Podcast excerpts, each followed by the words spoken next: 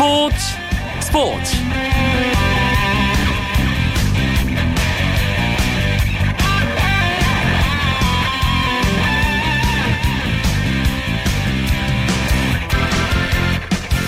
안녕하십니까. 목요일 밤 스포츠 스포츠. 아나운서 이광용입니다.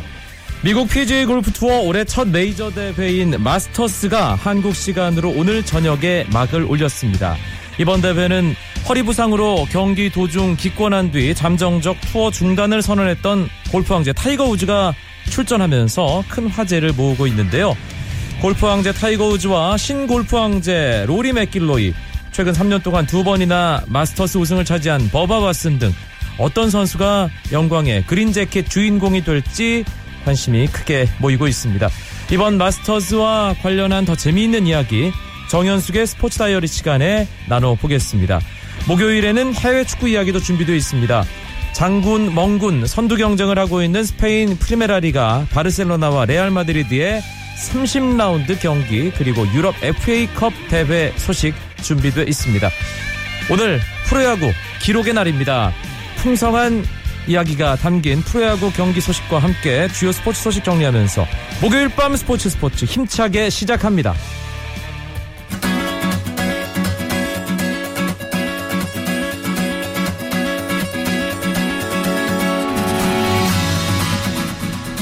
오늘 프로야구계가 정말 바빴습니다. 기록의 날이었습니다. 잠실에서는 한국 프로야구 통산 12번째 노히트 노런 게임이 나왔습니다. 그 주인공은 두산의 선발 투수 유네스키 마야인데요. 마야는 넥센 타선을 맞아서 9이닝 동안 무려 136개의 공을 던지면서 탈삼진 8개, 볼넷 3개, 무안타, 무실점으로 경기를 끝냈습니다.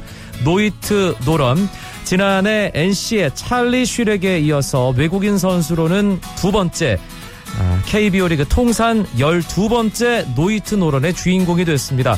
경기에서는 두산이 넥센에게 1대 0 승리를 거두면서 어제에 이어서 2연승을 기록하게 됐습니다. NC 다이노스의 테임즈 선수는 광주구장에서 사이클링 히트를 기록했습니다. 아, 테임즈 1회 2루타 쳐냈고요. 3회에도 2루타, 5회에는 담장을 넘기는 홈런, 7회 단타, 그리고 9회에 3루타를 결국 기록하면서 아, 사이클링 히트를 완성했습니다. NC와 기아가 만난 광주구장 경기 NC 다이노스가 4대 2로 앞선 상황 9회 초 공격 진행되고 있습니다. 문학으로 갑니다. KT와 SK. KT가 또 첫 승에 실패했습니다. 아, 오늘 SK가 KT를 맞아서 13대 2로 승리했는데요. SK는 박재상과 브라운, 정상호가 홈런 기록했고요. 선발 타자 전원 안타를 기록하면서 KT 마운드를 두들겼습니다. KT의 어휘는 패전 투수 SK의 벤와트는 시즌 첫 승을 기록했습니다. KT는 시즌 10경기 전패를 기록합니다. 대전구장 LG와 한화가 상일째 치열한 승부를 치르고 있습니다. LG가 1회 2점을 내면서 앞서갔고요. 4회 1점, 아, 3대 0으로 앞서던 4회 말 한화가 예, 한 점을 뽑으면서 3대 1. 아, 그런데 6회 경기가 뒤집어졌습니다. 3대 2로 LG가 앞서던 6회 말 한화 이성열 선수가 김선규를 상대로 역전 투런 홈런 기록하면서 9회 초 현재 한화가 LG에게 4대 3으로 앞서가고 있습니다. 대구 경기입니다. 롯데와 삼성 이 경기도 팽팽합니다. 3대 3으로 맞서던 9회 초 롯데가 한 점을 냈는데요. 9회 말 조금 전에 박성민 선수가 동점 솔로 홈런 기록하면서 경기는 4대 4 다시 원점 지금부터 시작입니다. 피츠버그 파이리츠의 강정호 선수가 드디어 메이저리그 데뷔전을 치렀습니다. 오늘 신시내티 레즈와의 원정 경기에서 강정호 선수 8회 투수 타석 대 대타로 나왔는데요. 상대 신시내티의 강속구 투수 전보 디아즈를 상대로 첫 번째 156km짜리 직구를 지켜본 뒤 2구 역시 같은 페스트볼에 방망이를 휘둘렀지만 3루수 앞 땅볼에 그쳤습니다. 안타를 기록하지 못한 강정호는 8회 말 바로 투수 토니 왓슨과 교체돼 아쉬운 데뷔전을 마쳤습니다. 오늘 피츠버그는 신시내티에게 11회 끝내기 안타를 맞으면서 4대 5로 패했습니다.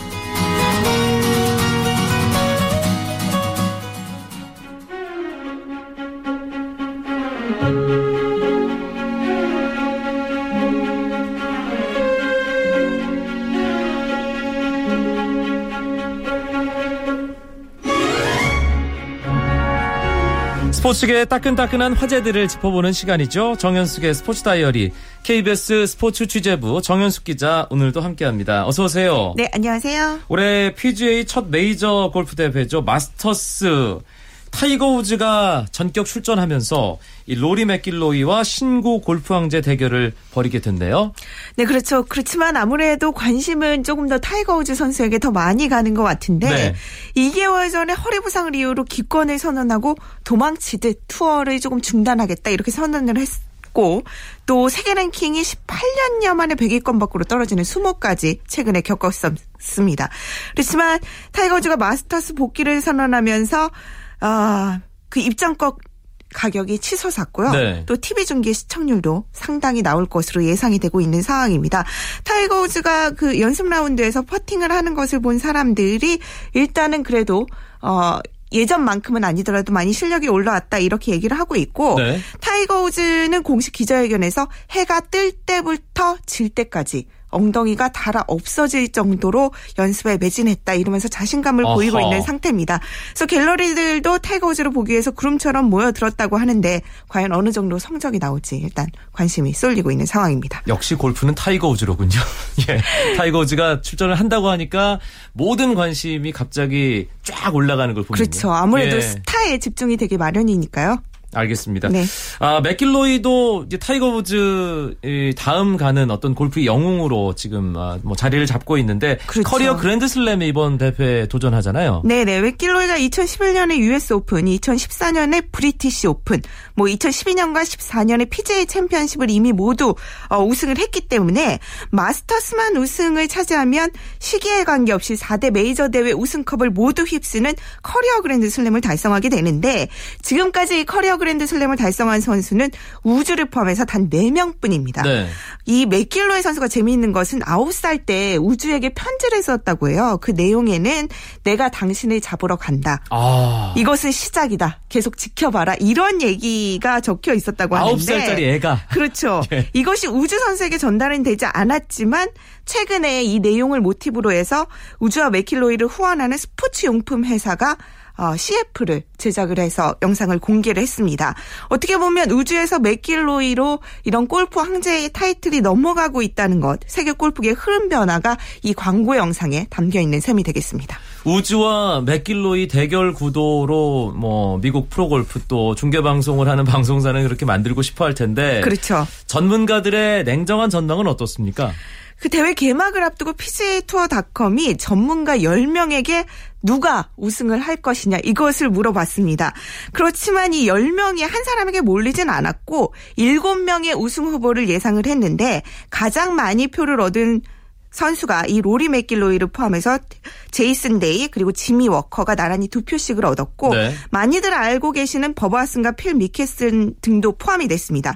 그렇지만 재미있는 것은 타이거 우즈 선수는 여기 이름을 올리지 못했다는 그랬겠죠. 것인데 예. 이 도박사들이 보통 이런 큰 대회를 앞두고 많이 점을 치잖아요. 예상을 하는데 일주일 전에는 타이거 우즈의 우승 확률이 50대 1이었거든요. 그러니까 1달러를 투자를 했을 때 50달러를 받을 수 있다는 것이었는데 일주일이 지나고 나서 그것이 확률이 25대 1로 높아졌습니다. 두 배나 올라갔네요. 그렇죠. 타이거 우즈 선수가 연습 라운드에서 그래도 어느 정도 자신감을 회복했다는 점이 이 우승 확률을 높여주는데 일조를 했습니다. 개막에 앞서 파3 콘테스트도 열렸는데 다양한 이야기거리가 쏟아졌다고요? 네, 파3 콘테스트는 이 골프장 안에 따로 마련된 9개의 파3 홀에서 좀 개막 하루 전에 이벤트성으로 열리는 대회인데 선수가 가족이나 친구 등의 특별한 사람들을 캐디로 동반을 하거든요. 여기에 윤사마 배우 윤서마가 등장을 해서 또 어, 화제를 모았습니다. 어, 배상문 선수의 캐디로 깜짝 변신을 했는데 어, 배상문과 배용준 씨, 배우 배용준 씨가 각별한 좀 그런 그 친분 관계를 유지를 하고 있다고요. 그럴까요? 그거는 예. 아니고 먼뭐 친척 이런 거 아닌가요? 어, 그것까지는 저도 자세히 모르겠습니다. 네. 그렇지만 일단 배용준 씨의 골프 실력도 싱글 수준인 것으로 알려졌다고 하니까 어느 정도 꽤 잘 치시겠죠. 그리고 또 우주도 딸이 강력하게 이 이벤트 출전을 원해서 11년 만에 대회에 나섰고 마스터스 대회 우승 6차례를 포함해서 골프계의 살아있는 전설로 평가받는 잭 니콜라우스는 홀이런을 기록을 했습니다. 네. 그렇지만 재미있는 것은 이 파스리 콘테스트에서 우승을 하면 정작 중요한 대회인 마스터스에서는 우승을 차지하지 못한다는 징크스가 그렇죠. 있거든요. 예. 이것이 이번 대회에서도 이어질지도 관심사입니다. PGA 메이저 대회 일단 어, PGA 챔피언십이 있고요. 또 브리티시 오픈이 있고 그렇죠. US 오픈이 US 있고. 오픈이 있는데 네. 마스터스를 최고로 치잖아요. 그렇죠. 골프계에서는 네네. 왜 그럴까요?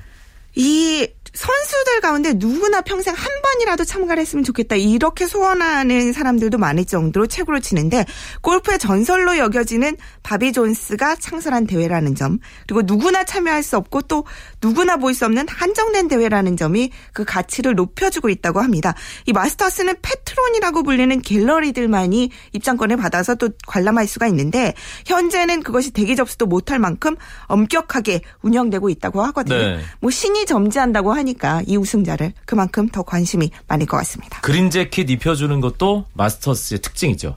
그렇죠. 이 그린 재킷이 사실은 1937년에 회원들을 쉽게 구분하기 위해서 그린 재킷을 마스터스 대회 기간에 입도록 한 데서 유래가 됐는데 이 클럽의 명예 회원으로 받아들인다는 의미로 이 그린 재킷을 입혀주는 전통이 1949년에 시작이 됐습니다. 이 재미있는 것이 그린 재킷은 전년도 우승자가 올해 우승자에게 입혀줘야 되거든요. 네. 만약에 2년 연속 우승을 하면 어떻게 될까요? 그러게 자기가 벗었다 다시 입나요? 아니 그래서 그것이 1966년에 잭 니클라우스가 2년 연속 마스터스를 재패를 하면서 일단 문제가 생겼어요. 그래서 본인이 직접 입는 걸로 그 당시엔 얘기가 됐는데 그래서 규정을 조금 바꿔서 그 다음부터는 어, 이 오거스타 골프클럽의 회장이 우승자에게 입혀주는 걸로 바뀌었고 또 이 우승자에게 입혀주는데 사람마다 치수가 다르잖아요. 아, 그 지금 제가 그 여쭤보고 싶었어요. 네네. 그래서 미리 다양한 치스의 그린 재킷을 여벌로 마련을 해 두었다가 대회가 끝날 무렵에 그 우승자에게 딱 맞는 치수를 골라서 시상식에. 내놓는다고 하고 이것이 이제 우승자에게 수여됐다가 1년 후에 골프클럽에 또 반납이 돼야 되거든요. 그래서 우승자는 대신 똑같이 복제된 그린 재킷을 받게 되고 마스터스에서 여러 번 우승했다고 해서 그때마다 그린 자켓을 받는 건 또 아닙니다. 네. 네, 기존에 입었던 그린 자켓을 다시 입는데 다만 그 선수의 신체 치수가 과거에 비해서 현격히 달라졌다. 그러면 한 벌 더 만들어준다고 하거든요.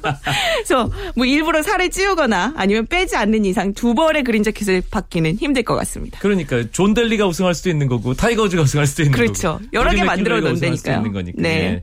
예. 자 사이즈가 어떻게 되는지 궁금했는데 정현숙 기자가 그 부분까지 아주 시원하게 해답을 제시해 줬습니다.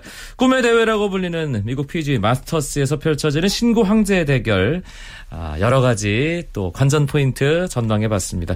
정현숙 기자 고맙습니다. 네, 감사합니다. 쳤다 하면 홈런이고 슛 없는 한편의 드라마. 그것이 바로 그것이 바로 손에 잡힌 우승 트로피. 목에 걸린 그 배달 너와 내가 하나 되는 그것이 바로 그것이 바로 그것이 바로 꿈꾸던 스포츠. KBS 1라디오 이광용의 스포츠 스포츠 목요일 밤 스포츠 스포츠 해외 축구 이야기 이어드립니다. 목요일 남자 박찬아 KBS 축구 해설위원 연결되어 있습니다. 안녕하세요. 네, 안녕하세요. 오늘 새벽에 스페인 프리메라리가 30라운드 경기가 열렸습니다. 레알 마드리드와 바르셀로나가 아, 각각 경기를 펼쳤는데 나란히 승리를 했습니다. 일단 바르셀로나는 알메리아를 상대로 4대 0 대승을 거뒀죠. 네, 바르셀로나가 나름대로 알메리아 수비에 약간 고전하기도 했었는데요. 리오넬 메시 선수의 멋진 첫 골을 시작으로 수아레즈가 두 골, 그리고 바르트라 선수도 골을 기록을 하면서 4대 0으로 크게 이겼습니다. 최근 경기력 논란이 있었던 또 박찬하 위원이 콕 집어서 요즘 컨디션이 좋은 것 같지 않다고 했던 네이마르는 오늘 출전하지 않았습니다. 네, 네이마르 선수도 쉬었고요. 또 이니에스타 선수도 나서질 않았거든요. 아무래도 4월에 있을 일정 가운데 바르셀로나가 그나마 쉬어갈 수 있었던 알메리아와의 홈 경기였습니다. 이제 주말부터 세비야 원정을 시작으로 뭐 파리 생제르맹과의 챔피언스리그 경기라든가 또 발렌시아와의 리그 경기 이렇게 계속 일정이 이어지기 때문에 몸 상태가 좋지 않은 선수들이 쉬어갈 수 있는 유일한 경기였는데 뭐 일단 바르셀로나로서는 원하는 경기 결과를 모두 다 얻었습니다. 그럼에도 불구하고 리오넬 메시는 안 쉬더라고요. 네, 리오넬 메시 선수는 이제 부상에서 회복을 하는 단계인데 경기를 뛰면서 본인이 감각을 해결하는 쪽 이런 것을 항상 선호하거든요. 그래서 경기에 나섰는데 전반보다는 후반에 훨씬 더 나은 모습을 보였고요. 또 전반에 아주 멋진 가마차기로 첫 골을 뽑아내기도 했습니다. 레알 마드리드도 라요 바이카노 원정 경기 2대 0 승리를 거뒀는데 전반전은 상당히 어려운 경기를 했습니다. 역시 라요 바이카노가 선수들 패싱 게임도 잘하고 날카로움이 좀 있는 팀이네요. 네, 항상 라요가 어떤 팀을 상대하더라도 특히 강팀을 상대할 때 더 그런 힘이 나오는데요. 전반은 잘하고 항상 후반에 무너지고 또 선취골 어, 어, 내주고 나면은 와르르 무너지는 이런 공통점이 있는데요.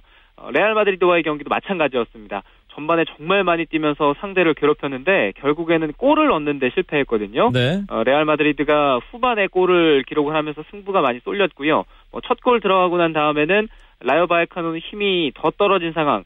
어, 레알은 추가골이 언제 나오는가 이것이 이제 관건이었는데 하메스 선수가 어, 추가골 기록하면서 호날두 선수의 선취골 묶어서 2대 0으로 이겼습니다. 하메스가 뭐 중간에 약간 좀 안 좋은 그런 상황도 있었는데 아, 오늘 골 기록하면서 또 호날두가 연결을 해준 골이어서 레알 마드리드로서는 상당히 의미 있는 승리를 기록한 것이 아닌가라는 생각도 들고요. 바르셀로나와 레알 마드리드 지금 1, 2위지 않습니까? 네. 현재 승점 차가 어떻게 되나요? 네, 바르셀로나가 승점 74점입니다. 그리고 2위 레알 마드리드가 70점이고요. 아틀레티코 마드리드가 3위인데 65점, 발렌시아와 세비야가 61점, 이렇게 4, 5위 순입니다. 아, 이번 시즌 우승은 아직 8경기가 남아 있습니다만 바르셀로나와 레알 2파전으로 좀 좁혀지고 있는 상황이고요.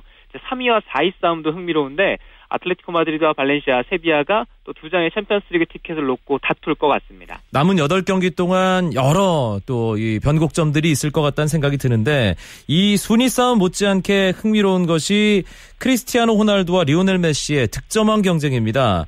두 선수가 모두 이번 30라운드에서 골 기록했죠. 네, 이번 라운드는 한 골씩 두 선수가 기록을 했습니다. 크리스티아노 호날두가 지난 그라나다와의 경기에서 29라운드였죠. 다섯 골 터트리면서 이 득점 선두로 다시 올라섰거든요. 그러니까 30라운드도 한 골을 추가하면서 37골이고요. 2위 리오넬 메시 선수는 33골입니다. 네. 잉글랜드 FA컵 소식도 알아보죠. 리버풀과 블랙번의 8강 재경기 소식 전해주시죠. 네. 1차전에서 0대 0으로 비겼던 8강이었습니다. 재경기를 치렀는데요. 이 두 번째 경기도 박빙으로 흘러갔습니다. 결과부터 말씀을 드리면 리버풀이 블랙번 원정에서 1대 0으로 이겼는데요. 참 쉽지 않은 경기였습니다. 리버풀이 승리를 거두기는 했지만 박찬하 위원 얘기대로 쉽지 않은 경기였습니다. 블랙번의 압박이 상당했어요. 네, 최근에 리그 경기만 보더라도 리버풀이 맨체스터 유나이티드라든가 아스날 같은 강팀을 상대로 또 공수 양면에서 좀 불안감을 나타냈던 것이 사실이거든요. 특히 이 상대가 수비적으로 좀 내려앉았을 때 혹은 강팀의 수비력을 상대로 골을 많이 터트리질 못하면서 리버풀이 원하는 이 경기 결과를 가져가지 못하는 이 상황들이 늘어나고 있는데요.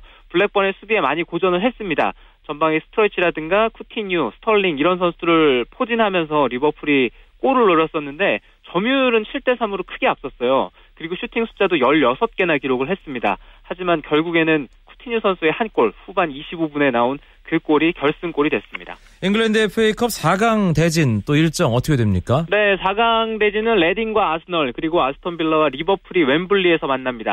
어, 첫 번째 경기죠. 레딩과 아스날의 경기는 한국 시각으로 19일 새벽이고요. 아스톤 빌라와 리버풀의 경기는 20일 새벽에 펼쳐집니다. 독일 FA컵 축구 대회죠. 포칼컵도 새벽에 두 경기가 열렸는데 모두 승부 차이까지 가는 경기였어요. 그렇습니다. 포칼 8강 경기가 다 끝났죠. 어제 경기는 볼프스부르크 그리고 어, 도르트문트가 승리했고요. 오늘 새벽에 있었던 두 경기는 모두 승부차기까지 가는 접전이었습니다.